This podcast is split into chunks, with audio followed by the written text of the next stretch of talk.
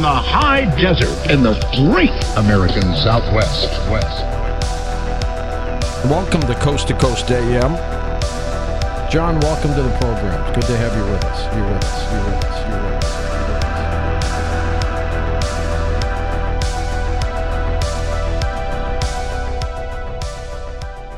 Welcome to Coast to Coast PM, the number one unofficial Coast to Coast AM podcast. We are two brothers who analyze the world's largest overnight paranormal radio show, Coast to Coast AM.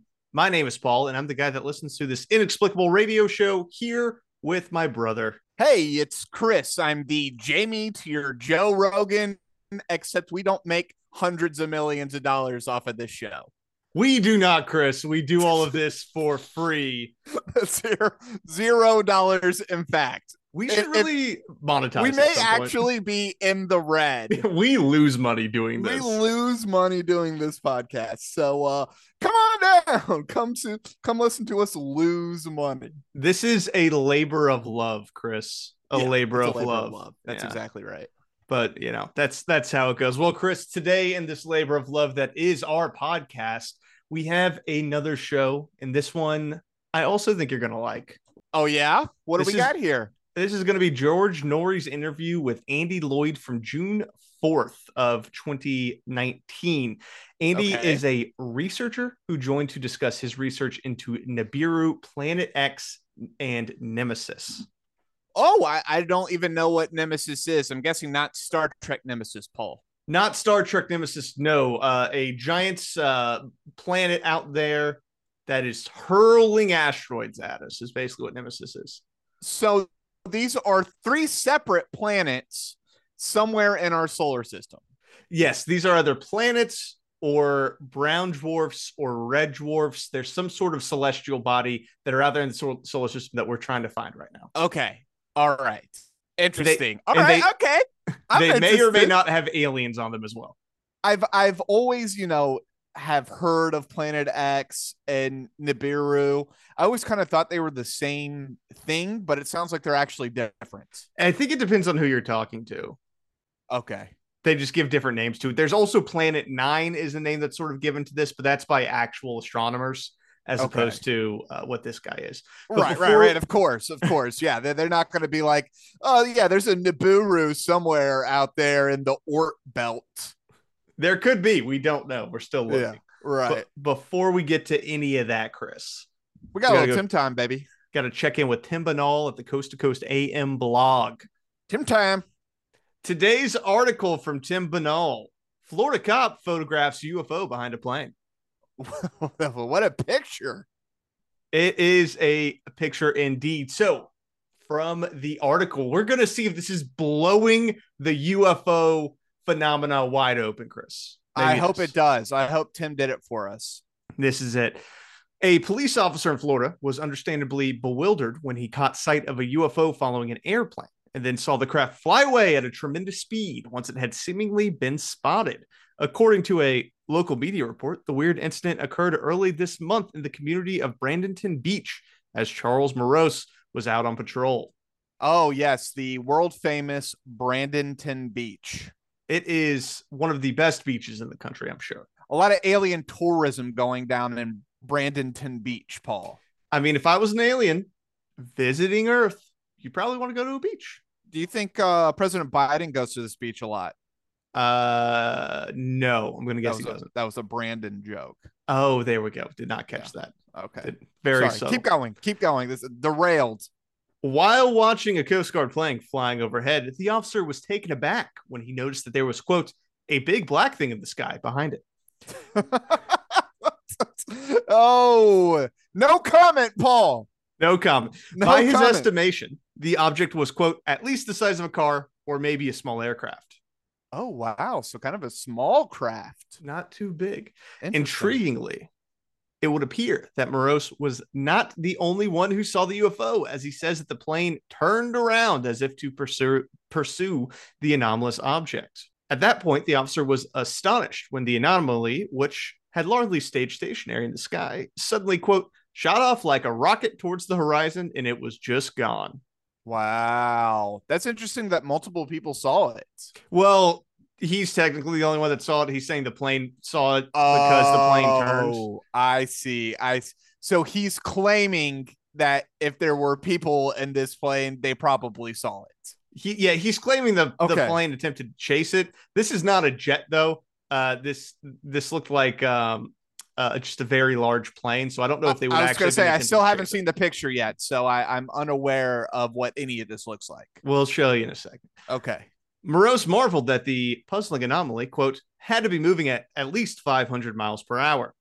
yeah. It was moving at least at a hop speed of like 75 miles per hour. Dude, at that point, you're just making it up. It was Yeah, going like a thousand miles an hour, probably. It was like breaking at least three sound barriers. Since the area is part of his regular patrol, Moreau says that he's very familiar with the aircraft that populate the skies there, and he is certain that the object was neither drone nor bird. Dude, this cop sounds like such a dingleberry. Yeah, I know just about old planes that patrol my skies. I look up every once in a while and I say, I don't know that plane, but then I take a real good look again, and then yeah, for sure I do know it. So uh yeah, you can say I pretty much uh, run things around here pretty good. He knows his skies, which Yeah, is interesting so- because I feel like a cop's job is on the ground.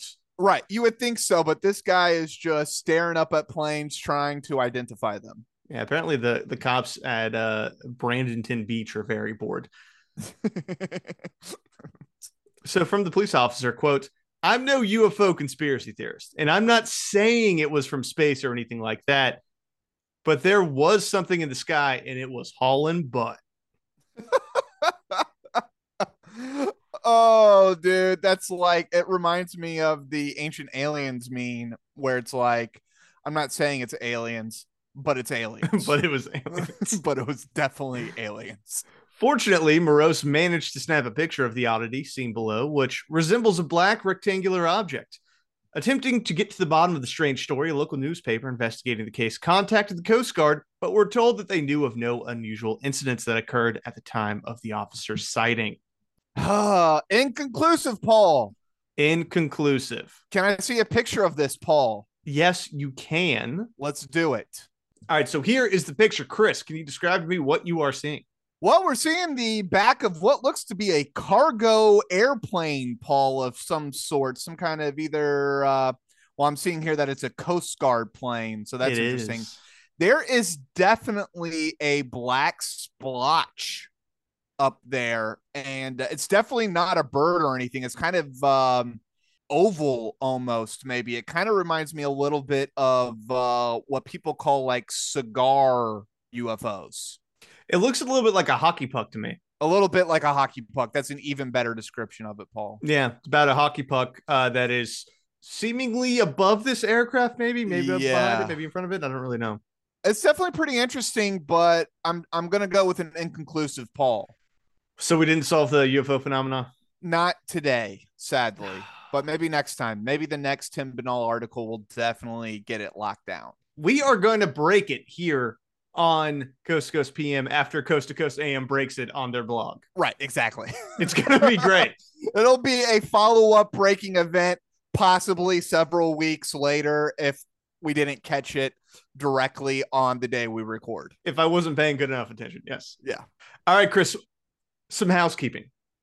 Housekeeping. We have an email address. Send your thoughts or episode requests to c2cpmpod at gmail.com. That is using the number two uh, instead of TO. If you like the show, drop us five stars on Apple Podcasts or Spotify and smash that subscribe button. We release episodes every Thursday, and that'll make sure that you never miss one. And thank you to everyone that has told friends about us. We don't advertise or go on other podcasts. This is 100% organic growth, so please keep it up. Dude, I'm putting the do not disturb sign up next week What does that mean? because it's housekeeping. Oh, man, your jokes are just dude. whizzing I- right over my Uh, head. am I am I not funny or are you not smart? I one of the two, probably both, is what's happening. Hey, you guys reach out to us and tell me if I'm funny, please. We would really appreciate it. Please tell me if I'm funny. As always, we don't make any money off this. We only run off your good vibes. So send your love to c to cpm pod at gmail.com. Positive vibes only for an artisanal podcast. Let's get to the show now. To the show. George Noory's interview with Andy Lloyd, June 4th, 2019. Now, Andy Lloyd, this is basically all this guy does now. He just looks at the sky and researches potential planetary objects that are out there that we don't know about that may or may not have aliens on them. So here's the question, Chris. So is he like a so is he like a semi astronomer? No, he's uh he's amateur amateur astronomer. I would say most. he's more like an amateur journalist. Okay. He's, he's, a bit Graham Hancocky in that he's very specific in what he uh journalizes on. Okay. And Got specifically it. space stuff. Okay, cool. Let's go. So number one question from George Noory. How'd you get, How'd into, you get this? into this? Zecharia Sitchin, I guess, uh-huh. uh, captured my attention. I think anyone who reads any of Zecharia Sitchin's work, it captures their attention. It does. Like it, it does. It ca- captured mine too. Yeah, and you know, I was I was really sort of taken with the ingenuity of his work, and uh, you know, the the whole conceptual basis. It seemed to bring together so many different strands of thinking. Uh, it was very logical. Um, it's very well thought out, well researched, and um, you know, I really enjoyed reading his books. And because uh, George, I, I got a, something of a science background. You know, when I was reading through Sitchin's work, whenever he'd start talking about Nibiru, um, I would immediately start in my mind thinking, okay, is this possible? Mm-hmm. You know, it, what's the evidence here? Clearly, there could be a Planet X because astro- astronomers have been looking for Planet X for the best part of 150 years. Dude, I wonder if Zecharia Sitchin understood when he was first writing what was it, Chariots of the Gods, how important of a book that was going to be for conspiracy theories decades later. Yeah, or just the alien community in general, I guess. Right. He laid a foundation, you know, that others are he still really following did. to this day. Uh, Sitchin has since passed away, but while he was alive, huge impact. Huge, huge. In- well, and the impact is ongoing. Yeah.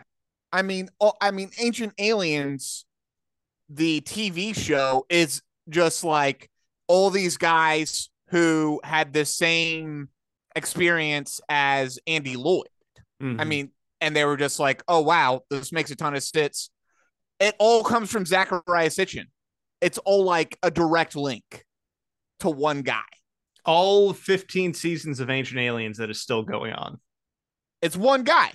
It's all because of him. It's just one guy who was like, well, this is kind of weird. And then just was just like, aliens gave us our technology. And then everyone was like, okay, yeah, I buy it. That th- this makes sense. Yeah. Now, we haven't discussed Sitchin on the show really before. We've just kind of vaguely mentioned him, I think.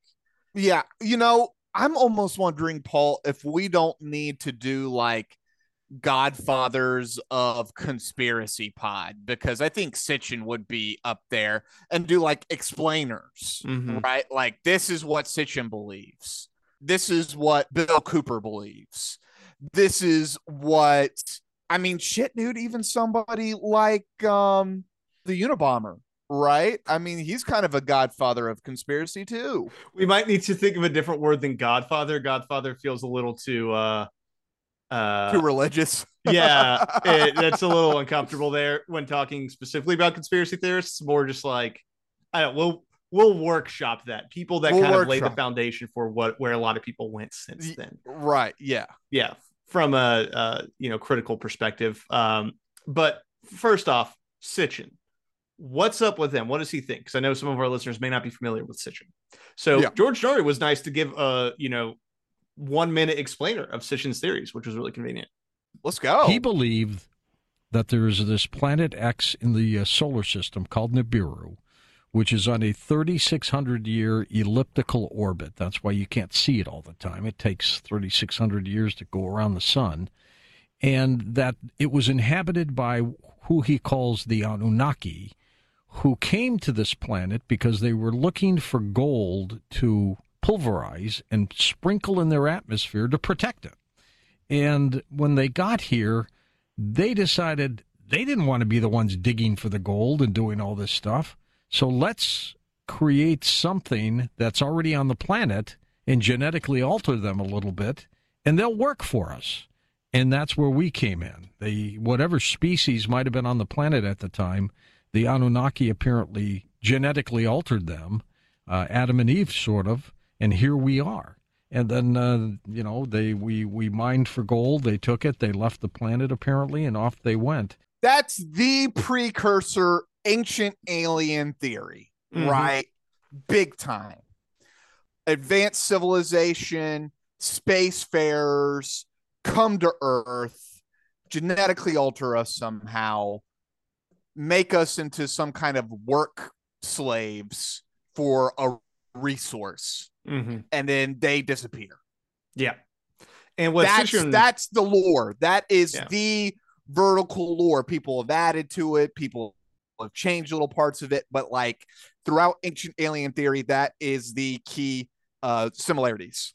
And the thing that Sitchin was specifically saying about Nibiru was that Nibiru was a planet in our solar system that would swing around, you know, every couple thousand years. And then that was when they had essentially hopped over to Earth and then made us mine for our gold and then went back to their planet and then flew back off.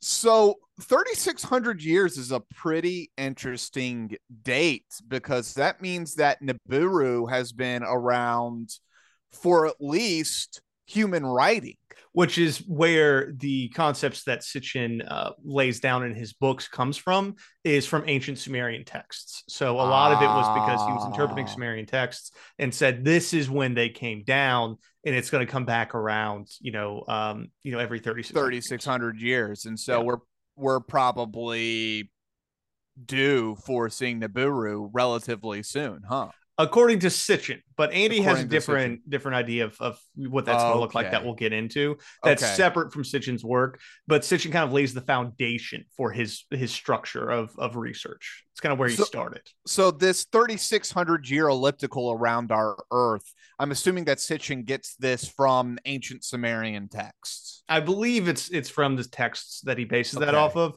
There's not a planet for us to find to, yeah. to actually, you know, make judgment on what its orbits look like. But most of what he was doing was uh, Sumerian texts. I believe um, he also started going to more like biblical text texts and basically just various hmm. religious texts around the world, and then okay. being like, which one of these things are aliens you know what i mean right right right well and and we kind of get a similar thing with graham what right graham going into kind of ancient stories and mm-hmm. looking for flood myths or looking for you know different kind of connections that that all these seemingly disparate cultures mm-hmm. have told themselves and what similarities they all share yeah but back to Planet X. So yes, Planet X back is, to this. This is the idea that there is another planet out there that we are not familiar with. We have eight planets plus Pluto plus a couple other small ones like Pluto. Right. But uh, Andy believes that there is another planet that that we're still not able to see right now. Potentially, there's an actual system out there, uh, and this is not crazy. Like astronomers yeah. do think this has potential. What's it? The Kuiper Belt. So it's somewhere out in the Kuiper Belt. Potentially, there's there's okay. a couple different places they're looking for, but beyond Neptune, essentially. Some who are very open to that idea, and some who are, you know, academic, uh, professional astronomers who who really sort of get the bug with this. It's kind of a, a holy grail type thing, and they they really want to to you know who doesn't want to have their name attached to the discovery of a new planet? I mean, it's it's it's big, but well, it's it's just such a big potential discovery for science. So there's a lot of people who get really into it. Um, you know, science is evidence based. You've got to follow the evidence, but they they they're sort of taken with that bug, and I guess I've got that bug as well, really, thanks to Zecharia. Um, and then there are, as you say, detractors. There are people who who remain very cynical about mm-hmm. it. Now, now science is is about cynicism. It's about looking at the evidence and questioning it and being critical. And you know, if if everybody just accepted the possibility that it's there and, and without the evidence, that, that that wouldn't be that wouldn't be right either. So it's it's very healthy to have that. So Paul, let's uh let's put our our goggles on and our white lab coats mm-hmm. and let's do a little science. Let's do some science. So one of the majority or maybe it's the plurality of star systems are based off of binary star systems, right?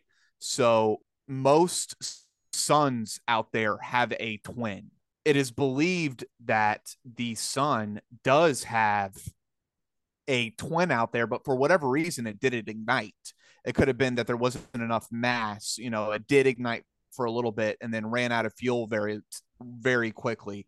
And so the assumption is is that there there could really be a very large, you know, maybe Jupiter sized, maybe even a little bit bigger than that, uh, planet somewhere out there that's supposed to be binarily attached to our sun, but has has you know it's it's completely dark out there. It could just be now a dark, you know, lump of solid metal now. And so it would be incredibly hard to see it all the way out there. Yeah, and that's the interesting thing is that there could have been something that was flung out um, and it's really far. It's it's small or it's big, but it's dark, and all we can kind of see is maybe the impact it's having on some surrounding asteroids or something right, to that exactly. Effect. And that's that's why a lot of astronomers are like, this isn't crazy. Like, yeah, this, this is this isn't insane. And so, and that's what I've seen is that astronomers actually like there. It's possible that there is something out there. Yeah, and one of the things that I saw as well in researching for this episode was that a lot of astronomers um, also say, you know, there there is potential that there was something that was in our system, but four billion years ago it kind of got flung off, right? And right. It's, it's no longer there. This was actually something that, that came into play a lot in the 80s when Nemesis was first brought up by a lot of astronomers, was that there was a a dwarf out there that was like going in on this massive orbit was like flinging asteroids back into the system every um, couple of millennia or whatever it was. And that was what was leading to the cycle of extinction because you know asteroids kept like being hurled at earth right? Right uh, right. now that's no longer believed by you know the vast majority of scientists from what i was seeing because the extinction process doesn't occur as cyclically as they used to think. Uh, there's right. more variability to it than than we initially right. thought. So like, okay, that doesn't, probably doesn't make sense. We also haven't found anything like that, but it's not a crazy thing, right? It was yeah. something that they were looking at really seriously right. in the 80s. Right. Okay. Cool. Cool. Cool. Cool. So so so we are somewhat dealing in the realm of science. Yes, we definitely are. Um, and let's actually jump into a bit of him discussing Nemesis and, and kind of okay. talking through what that was thought to be. And again, this I, is a different thing. Yes, this is this is a different thing. I, I was very interested in, in, in this Nibiru, and I wanted to understand how it was that a planet in, beyond Pluto, which would be, you know, extremely cold, extremely cold, could support life. And um, I was also reading at the time and interested in the concept of a body called Nemesis, which is a, sort of an alternative uh, outer solar system planet, but of much bigger size. So the idea of Nemesis, which was a concept that came out in the 1980s, was that it was uh, a, a, very sort of very small substellar object, like uh, well a brown dwarf potentially, that would be uh, flung out into the very outer reach of the solar system. So its its orbit around the sun would be about 27, 30 million years long. And the idea of this planet was that periodically it, its orbit would sort of fluctuate and it would move through a comet cloud. And when it moved through the comet cloud, it would fling comets down into the inner solar system. And every 27 or 30 million years ago, we would get bombarded by these comets okay, so Nemesis is kind of my theory. The the brown dwarf somewhere out, you know, way far away, maybe even in the Oort cloud, right? Like mm-hmm. like almost a light year away. Yeah. Very far out. Very um, far out. Yeah. And and I did look into all these claims that he was making and and he's right. Like in the 80s that's that's what some people were saying was maybe right. there is um, you know, potentially a brown dwarf or a, a large planet that is out there somewhere that is causing, you know, these these patterns that we're seeing.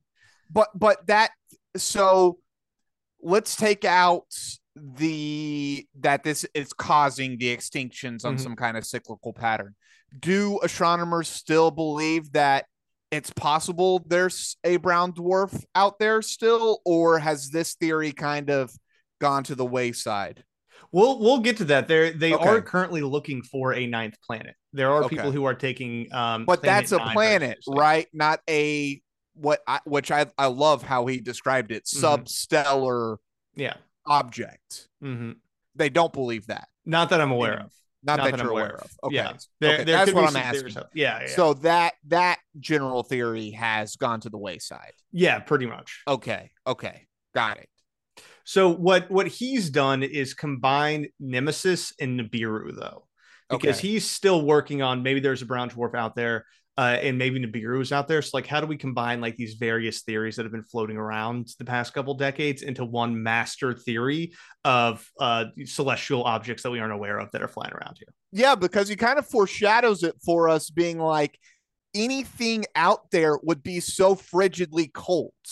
Yes, there would be yeah. all there would be so little energy hitting the planet from any solar source, whether it be our sun or a different one out there. I mean, it, it would be there would be so little energy coming from a star that it would have to get its energy somewhere else. Yeah, because otherwise, and, and here's the thing: like, how if we are going to say there is alien life on it, there needs to be some sort of heat, some sort of energy source. It can't just be this like ice ball that's flying out this far from the sun. Does he does he mention Titan? No, he does not mention Titan. Oh, okay, interesting. I because my first thought when he when he first mentioned that was Titan. The way that Titan works around Jupiter is that it condenses and it and it it, it expands and contracts. And so as it's going around Jupiter, it is constantly the whole planet is like expanding and decreasing in size, which creates energy. Actually, no, he may. Yeah, he he does talk a bit about um needing to be around something with a large gravitational force. Titan So- is Saturn. Titan is Saturn. Yeah, so uh, it, I think it I'm is thinking similar. of Europa. Europa around Jupiter. Yeah, Europa's around Jupiter. Um, so let's let's listen to how he combines Nemesis and Nibiru. Okay. So I thought to myself, well, look, here we go. If we've got a brown dwarf in the solar system, then it's effectively potentially got its own planetary system attached to it. Because why wouldn't it? I mean, you know, if, if all the stars in the galaxy potentially have got their own planets, then why couldn't a brown dwarf in our solar system out in the peripheries also have their own planets?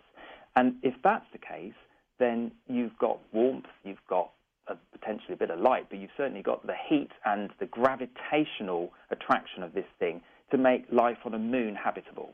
A lot of scientists argue that we couldn't have been visited by aliens uh, on this planet because how would they have got here from other stars traveling, you know, 5, 10, 15, 20 light years? If we've got a nemesis object in our outer solar system, then potentially we could have some life in our backyard, so to say. Now that was something I thought was very interesting because that is Yeah. a, a huge issue with uh, aliens visiting us. Because I think number one, if if there is alien life out there, we are going to have to hope that our civilization is going to cross paths with their civilization because maybe Right. they already existed and they blew themselves up and they're no longer sending signals or something like that. Yeah. Um, Or maybe there's you know a, a couple uh, you know uh, insects out there on another planet who one day will evolve into a sentient species who can actually send signals out, but they're not there yet, and then we're going to blow ourselves up before we see them. right. so- yeah, it's going to be millions of years from now. Yeah, and even if they are out there, you know, we're going to have to hope that they're close enough that they could travel or that we can even get their signals because Definitely. there's what's called like the knowable universe essentially because the universe is expanding and light can only move so fast. There's a huge chunk of the universe that we're never going to be able to see or interact with no matter what we do. Right. Um, so this does solve that problem because Yeah. if there is alien life or life on another planet that's close to us, because we know it's not on Mars, right, or Venus, or at least we don't think it's on Mars. Who knows? Uh, you know, having having a planet that is kind of like flying in around us every once in a while, they would be able to visit us. It wouldn't take that long to to get all the way to Earth. God, dude, but it just sounds like such a horrible existence that it, it, it would be the life that would pop up and thrive in this kind of environment would it would be so harsh i would Mhm. imagine Yeah, probably, but I mean, I don't know, maybe not. i mean these would really be like very hardy civilization if you ask me yeah, I'm I'm. I'm shocked that a brown dwarf can put enough energy output out that he believes what I'm saying is, I'm surprised that he thinks that a brown dwarf could put out so much energy, but yet still remain hidden within our solar system. And that is a great question that he does address. Like, why can't we see this brown dwarf? Okay. Because we don't, it's not out there as far as Yeah, know. right. So, what's up with that? The use of the word brown dwarf gives the impression that it is actually a, a lit object that is giving out light.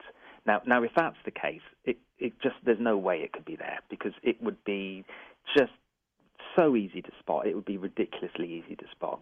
But the thing about brown dwarfs, uh, and certainly the sub brown dwarfs, which is you know a smaller version and a bit more like Jupiter, is that they they kind of use up their fuel really early. So we can see them in other solar systems when they're very very young. They're still burning up fuel, uh, and then they kind of go dark and dim. Uh, and then they become very, very difficult to spot. So if we're if we're thinking about something, we use the word brown dwarf for ease, really, but really we're talking about something that's kind of old and and clearly, if Sitchin was right, this thing is old because it came through the solar system fairly early on in the solar system, so it's at least you know four billion years old. Okay, So he really kind of don't- answers it, and I don't know enough about astronomy to refute him. That's the thing is that I'm kind of limited here in my ability to fact check. I'm basically just, you know, looking at articles that are posted online. Uh, and as far as I can see, I can't really find any astronomers who are saying that there is a brown dwarf out there. But Hmm. I guess it is possible that there is something out there that's really dark that we aren't able to see. I think the issue becomes that the more planets we start adding into this, the more likely we're going to spot it, right? So if you have the brown dwarf, like okay, it's dark, but then you also have Nibiru that's orbiting it. We now have two objects that we could potentially see or see Right. the impact their gravity's having, right? right, Um, so to me, the more things you're adding in here, the less overall the likelihood that it exists is. right, yeah, you're adding too much complexity to the math equation. Yeah, exactly. So next up, Noory, naturally, he's like, listen, we got all these astronomers out there. What if they know about this and they're not telling us, man? Can we trust these astronomers? That's right, dude. Government conspiracy cover up. Yeah. And uh, you're going to like Andy's answer because his response is basically like, you never know if the cranks are right or not. The cranks could always be right. Though, Andy, do you think astronomers, if they really found it, would tell us? For some reason, they're they're holding back. I don't know why, but I just have that feeling. Do you know I I was I sort of had a little conversation recently with with a with a astro- astronomer about um, alien life. So I sort of threw in the threw in the remark that well, do you know what's the probability that the conspiracy theorists are right? You know, it, it it's not zero. You know, you can't you can't look you can't look at this and say there's no chance whatsoever that they're wrong. You know, there there is a chance. There is a chance that that people who are studying our historical evidence for alien visitation and so on are right. It's non-zero. When you're looking at something like the Frank Drake equation, when you're looking at that and you're trying to determine whether life could exist out there, you also have to bear in mind this extra factor, which is, hey, what if the government of the world or the governments of the world or, or the science community in themselves unconsciously are in some way preventing us from realizing the truth. Now, governments, I suspect, would be in a position to be able to do that in a very covert way. If it was the people in the scientific community, it would be more to do with attitude. It would be that they actually, their knee jerk reaction to this is this is nonsense. It, we're going to say no. It has to be, as Sagan once said, extraordinary evidence for an extraordinary claim. Paul, I'm going to start calling this like the conspiracist fallacy, where they somehow have this idea that there's a non zero chance of something happening, right? And so it's the Bigfoot guys being like, well, you know, all these people are making claims that they've seen Bigfoot. They can't all be seeing things. And it's like, yeah, but if Bigfoot doesn't exist, then they are all just seeing things. Yeah. And it's also And of- so sorry. it's go ahead. like if aliens aren't coming to Earth, then yes, these people are all just seeing things. Yeah, and I think a big part of it too is is like if if you go around basing your belief structure on what there is a a non-zero chance of of existing, you're gonna have a really hard time functioning in society. because Yes. you could argue that pretty much anything out there is non-zero. There's a non-zero chance that we are in a simulation right now. Oh yeah. Is And- that and in fact it it's it, it, may be like a 75% chance we're in a simulation. it's it's most likely that we're in a simulation. yeah, it's almost certainly we're in a simulation. Now, what I did appreciate about him, though, that he he did, which I think a lot of conspiracists do fall into a trap, is that they pretend that this giant cabal that cabal that they're imagining in their head um, exists like ubiquitously across like government and universities and corporations. He made a very like big line in the sand of like, if we're talking about governments, you know, they could hide alien life from us. But if we're Yeah. talking about universities, that's different. That's more just like institutional lock-in that we're talking about. right. And which I did appreciate, right? It's Yeah, not like some sort of time. Illuminati running everything in the world. He he is kind of grounded in reality, you know what I mean, in terms of Yeah. like how things function. And and there's and I believe there's illuminous factions, right? There there there's verses out there and and and like the great power politics, it's a multipolar world and you get factionalization and you get breakups and allyship and stuff like that. Like to think that one group can run the whole thing is silly, I think.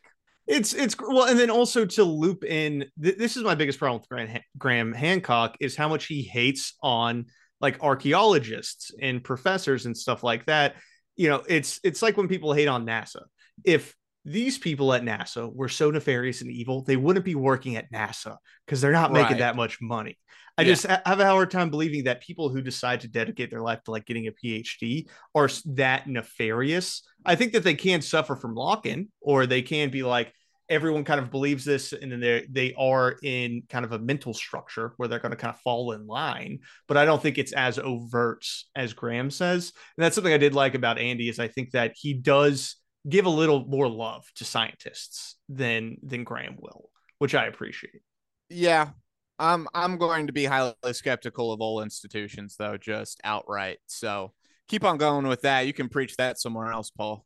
I'm going to preach it right Yeah, here. you could preach that somewhere else. I'm going to keep a real heavy cynicism towards institutions. I don't want to have to think this much about stuff. I had to look up so much stuff, and I'm going to have to trust that astronomers can give me some information because I don't really care at the end. Right. Like- right. Yeah. I need someone I can trust to validate stuff and tell me that this is right when it comes to space objects because You got to pick your do it. battles, dude. You got to pick your battles. The, the, astronomy is not my battle. yeah. Uh, So let's hear what the astronomers are saying, Chris. Now, the, the guys who've come up with, with Planet Nine have written the papers, done some extremely elegant work mathematically to produce uh, a really good case for the existence of Planet Nine. They they essentially rebranded Planet X as Planet Nine. There's a reason they did that, George. They didn't just sort of think, oh well, let's just call it Planet Nine. Well, there were two reasons. One of them was one of the guys, Mike Brown. He felt somewhat responsible for the sort of loss of status of Pluto, so he kind of renamed a planet Planet Nine. But there's also this desire to sta take a step back from the kind of work like people like me and Sitchin have done, and a lot of the pe- other researchers on the internet have done, and say, look, you know, this is just a planet. We're just looking for a planet here. You know, let's just forget all this other stuff. If we can find a new planet, that's a fantastic scientific discovery. All power to them. I get it. From their perspective, they, the things do not mix. They're interested in the science. They're interested in finding a planet. They're not interested in the kind of stuff I'm talking about, and they probably think it's a load of rubbish. Totally get that. That's fine. I did appreciate that, right? He very Yeah. much understands like where they're coming from, and he's like, Yeah. I'm going to say this crazy stuff about aliens. They're doing this work to find Planet Right. Nine. Let's live in a symbiotic relationship, Yeah. Uh, yeah. We can help each other, right? which I appreciated. The the other thing that I think is cool too is that like you know Nibiru having aliens or like Nemesis and like all that stuff. Um, that's not necessarily something that anyone's looking at, but like when it comes to there being an additional planet, scientists are looking into that. Like there are there's Yeah. a lot of stuff happening out there with like the asteroids and meteors that are clumping in weird ways, and they're like maybe there is a planet out there. I also think though that astronomy is way more willing to have revolutionary thought, outside thought than archaeology is.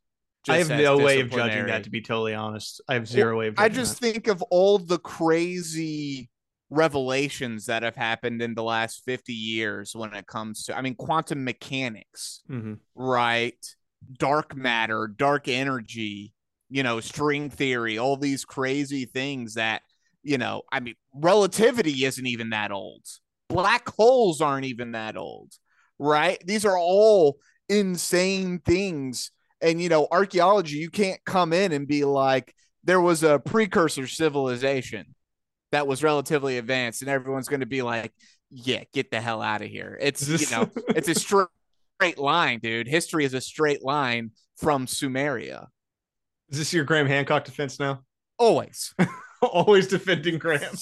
I gotta watch the new Netflix special. I gotta watch Crashing it. Graham. It's pretty good. I've I'm good? only about four or five episodes into it, but it's definitely worth a watch. I gotta watch it. Uh, but I mean, you're probably right, honestly, because they are on the fringe of reality, right? It's the same thing with like astrophysicists or physicists in general. They are working on things that do bend what we perceive as reality. Relativity Right. being a great one, quantum mechanics being another great one. Like where things are random without predictability. Like that's crazy. So yeah, I don't know. I'll I'll meet some astro- uh, some uh some like astrophysicists and then I'll go and meet uh, an archaeologist and I'll let you know. Well, and that's what, and, and, and- but that's also what I'm thinking too. There is that think because you're totally right. They aren't dealing with reality a lot of the time, so they're like totally used to people saying weird stuff, and so you know, some guy being like, "I know there's got to be a planet out there that aliens exist." They're like. Okay, we're gonna we're not gonna do the aliens exist on it part, but like, yeah, there could be another planet out out there. There's here- like, you know, weird things that are happening at the outreaches of our solar system that can't be explained in our model. There has to be something out there that we're not accounting for. And here's the thing: there could be another planet out there. There could be alien life on it. Doesn't necessarily mean Sitchin was right and that the alien life came to Earth and then uh, made humans to mine for gold. Yeah. But you know that is possible. Where I kind of want to start with it is like, let's find out if there is another planet. Like, let's find the planet because we have the technology. We can find it if it's out there, and then we can see if there's aliens on it. You know what I mean? But the other thing I've, I've been wondering, and I don't know Sitchin well enough to know for sure, but we have like we have SETI, we have tons of dishes pointing at the sky. Right. If these aliens are out there, why don't we get signals from them? Why aren't we hearing from them at all? I think the argument there would be that if you're not pointing this the radio satellites at the part of the sky in which the planet exists, you would never catch it. I mean, it's something like 2% of our space is covered by radio satellites. I don't know. I just I feel And like so, I mean, there's just so much, dude, there is so much space out there that it would be impossible to capture it if we weren't looking directly for it. If we didn't know it's probably going to be about right here, you would you would miss it. I don't know. I just feel like if they are out there, why wouldn't they want to talk to us? So, I'm generalizing a theory here, okay? What if it's like an intelligent virus or something like that that that like took over its hosts or like some kind of parasite that was able to like hitchhike off of plumes from geysers or something and like hitchhike to earth So this is almost like a uh, expanse type theory with the Right. protomolecule.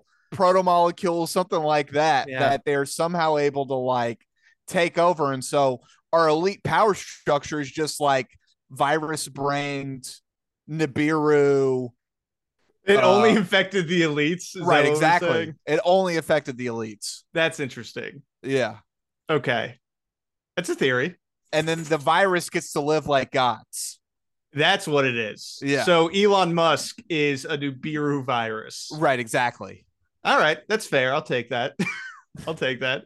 So George Noory is like, wait. So basically, based on what you're saying and what they're looking into, was Sitchin sort of right about stuff? actually connected with Sitchin's work as well. The way this thing was aligned in the heavens, Mhm. the, the, the axis that it was on, and where it would uh, pin up. And I thought, hold on, guys, you, you've, you've, you're actually saying the same stuff as him. It's an inclined uh, orbit. It's, it's pointing on an axis from its perihelion position that you know, coincides with the kind of constellations that that Sitchin was also talking about.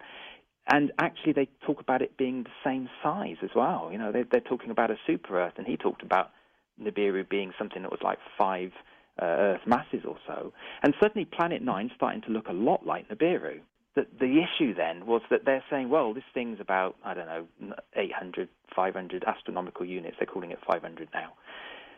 That actually means that it's got, a, you know, it's necessarily got an orbit of tens of thousands of years, and that's where the break is. So it's not, you know, that 3,600 number doesn't really fit with it, but lots of other things do. You know, that kind of makes it, that provides some merit to look at Sitchin's thing and say, well, maybe he was right. Maybe he was right. Maybe there is a non zero possibility that Sitchin was right, but they don't want to think about it. I, understand why they don't want to think about it, but they don't want to think about it. Non zero chance that Sitchin is right. That he got everything right.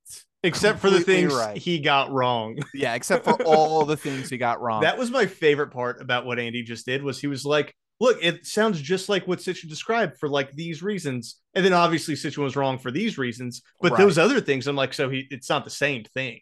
Like yeah, you're discovering you know, two different no, objects. I guess I'm I'm I'm going to give him a pass on being completely wrong about the how long it takes for this planet to go around the sun. I just think that especially back when he was first talking about this kind of stuff, I think he was probably looking for, you know, 3600 it's such a nice number. And it's like well 360 we have 365 days. We have 360 in a circle. There's you know what i mean? That like that kind of stuff that he probably really liked 360 and just was like 3600 you know? I don't know if that's why he did it. I think it was based on the text. I don't know for sure though because i haven't read Sitchin. Right but i'm just saying that that i'm I, i'm i guarantee you he read 3600 somewhere or 360 whatever. That's what i'm saying is that it's so it would have been such an important number for uh, early humans that of course 360 would be something he read but it wouldn't be right. Yeah i mean that's all i'm saying is that he he's not he was not correct about it. Like this is right. much larger than he's talking about. It's like tens of thousands of years potentially. Right yeah. Um but here's the important part chris is that even if they do find this planet they aren't going to tell us about the aliens on it. So let's say then they find this thing. Let's let's say they find this thing, and they start to make some and, and admit it, and admit it exactly. Admit it. They are going to hold on to, for grim life, the possibility that hey, we found a planet, but there's no life on there. No life, no life, no life, no life, because you know they don't want to cross that Rubicon, and I understand why, but they don't want to cross that Rubicon. Now, here's my thing why wouldn't they, whoever they is, want us to know that there's alien life on another planet? Because we'll freak out. I don't I don't know if any of this will play out the way that he says it would because I think if aliens are invading our airspace that's one thing, right? Um, right. and we we don't know what it is or how to deal with it. I could see the government covering that up. I have a hard time saying that if there is life on another planet that we are going to cover that up. I think that would be the largest scientific discovery of all time. And I don't think that it would be hidden. Not if they come to government secretly. I just I don't know. I just I have this is where I have a hard time with ufologists is that I don't right. see this playing out the way that they're saying. I don't think that yeah. it would be this secret. I think that the thing that we cover up is the fact that we have no idea what it is and we don't know what's going on. It's that like right. incompetent aspect of like I'm scared of it, so I'm going to sweep it under the rug. I don't think right. it's going to be a situation of we have proof that there's aliens, whether or not it's sentient or not, right? Um, I, I just feel like everyone is going to want to share that. Like if I was a scientist and I figure that out, I'd like I'm telling the world, and I'm now the most famous person on earth. Yeah, you would think, or uh, let's just say, I hope that whatever it is that we finally get, if there is life out there on another planet or extra dimensional or whatever it ends up being, that the proof of it would be so profound that they wouldn't be able to hide it. And just, that's that's my general hope. Yeah. I just have a hard time thinking that it's going to be hidden. Like I said, I, I think if it's a situation of well, and I and that's where I think you and I disagree on some stuff, and I think you're just naive. to think that knowledge like that there wouldn't be a group of people who would want to hold on to it until they knew more, right? And who says when they know more, right? And so is it decades that they keep whatever it is a secret? Is it is it years? Is it months? Is it weeks? We're not going to know immediately when it happens. I would say you're overly distrustful of the scientific community. With, Yet, without how, much how, reason to be. How much did you enjoy those JFK uh top that is documents? that is different. That's the government. How that's much not, are you? That's not the scientific community. That? Those are two completely different things. You can't you can't say that universities and the United States deep state or the the CIA or the FBI are the same thing. The but University in, of the University of Hawaii, who has giant telescopes being shot at the sky, is very different from the CIA. Those are not the same. Okay. Anyways, keep going. All right. So here's the thing, Chris. What about reptilians? well, Paul, we haven't heard reptilians in a while. So let's find out. You guys have been talking about a race that came down to um, genetically change us. Right. Do you think, have you ever um, seen Land of the Lost, the actual like the TV show. Do you think the producers of the show got the idea for the reptilian, the, for the Sleestaks from the people who've studied the reptilian race that came down and changed us? Oh, there's no question that a lot of the Hollywood shows, uh, in my opinion, have been spearheaded by actual events, investigative events, things that are going on, guests that we've had on this show and that they've uh, used that information to develop their own programs. What do you think, Andy? Um, the reptilian concept for me is a bit of a struggle because it it gets tied in, you know, with my own stuff, I guess, and Sitchin's stuff with respect to the Anunnaki, because a lot of people who consider the Anunnaki and think about the Anunnaki tend to think of them in this reptilian format. Now, he used to write about them being, you know, the, um, the more like us, you know, he's, he's human. So if reptilian is a sort of a symbolic understanding in terms of, you know, the symbolism behind a snake and a serpent and so on, then I get that. But if it's actually literally sort of uh, humanoid lizards walking around the place or, or shape-shifting lizards walking around the place, I start to have a little bit of a, an issue with that. But So not a big reptilian fan? Not a big reptilian fan, which is bummer. Uh, I'm okay with it. I'm all right with that. I I disagree that these Niburians, Nib- Nibirians. Nibirians how, how, feels right. I don't even know how you would say that. Um, there's no way they would look like us. Yeah. There, I, there's no, there's absolutely zero percent chance they would look like us. Well, here's the thing, though, is if so, if Nibiru or Nibirians, I should say, did come to Earth and make humans, maybe they did make them look like themselves a little bit. Uh, I think it's so they used they used what was here and then put a little a little of themselves into like a walking monkey or something. Yeah, like a little bit of hybridization with the local population. Right. Um, yeah. They found which... an Austro Australopithecus and uh, they were like, "Well, if we put a little alien in that, we might be able to make a human." Yeah. The other th- question I have is like, did they not have robots? That just feels easier. Robots would always be easier. It's so hard to know what exactly other planetary civilizations are going to look like, how they're going to develop, what they're going to develop. And so if you never really focused heavily on artificial intelligence i'll call it right robotics um maybe it was easier for them to affect genetics for some reason. Maybe because they're a virus g- genetics was way more e- easier for them to mess with than doing robotics or something more artificial. Yeah back to the proto molecule right that exactly. would be the coolest way of going about it is just yeah. like send a virus to seed a planet for you. Right yeah. So I actually stole that from Orson Scott Card, who wrote the Ender series. Um, in his Speaker for the Dead series, they go to uh, another planet that has a virus that is intelligent. Oh yeah, yeah, yeah, yeah, yeah. Well, we got another caller, uh, Chris, who's like, this kind of sounds like Fifth Element to me. Ooh, I love that movie. Such a good movie. I was watching a movie called The Seventh, The Sixth Element, and that portrays that the evil entity coming into our solar system, portraying Nibiru. And I think it's Fifth Element. Fifth Uh, Element. That's the one with Element. Bruce Willis, right? Yeah, and he's absolutely right. Alfonso, you're absolutely right. There is this incoming object that's kind of a burning sort of star-like object, uh, and you know, I I took a video of this when I saw it because I saw it myself, and I was like, oh my god, I know exactly what that is.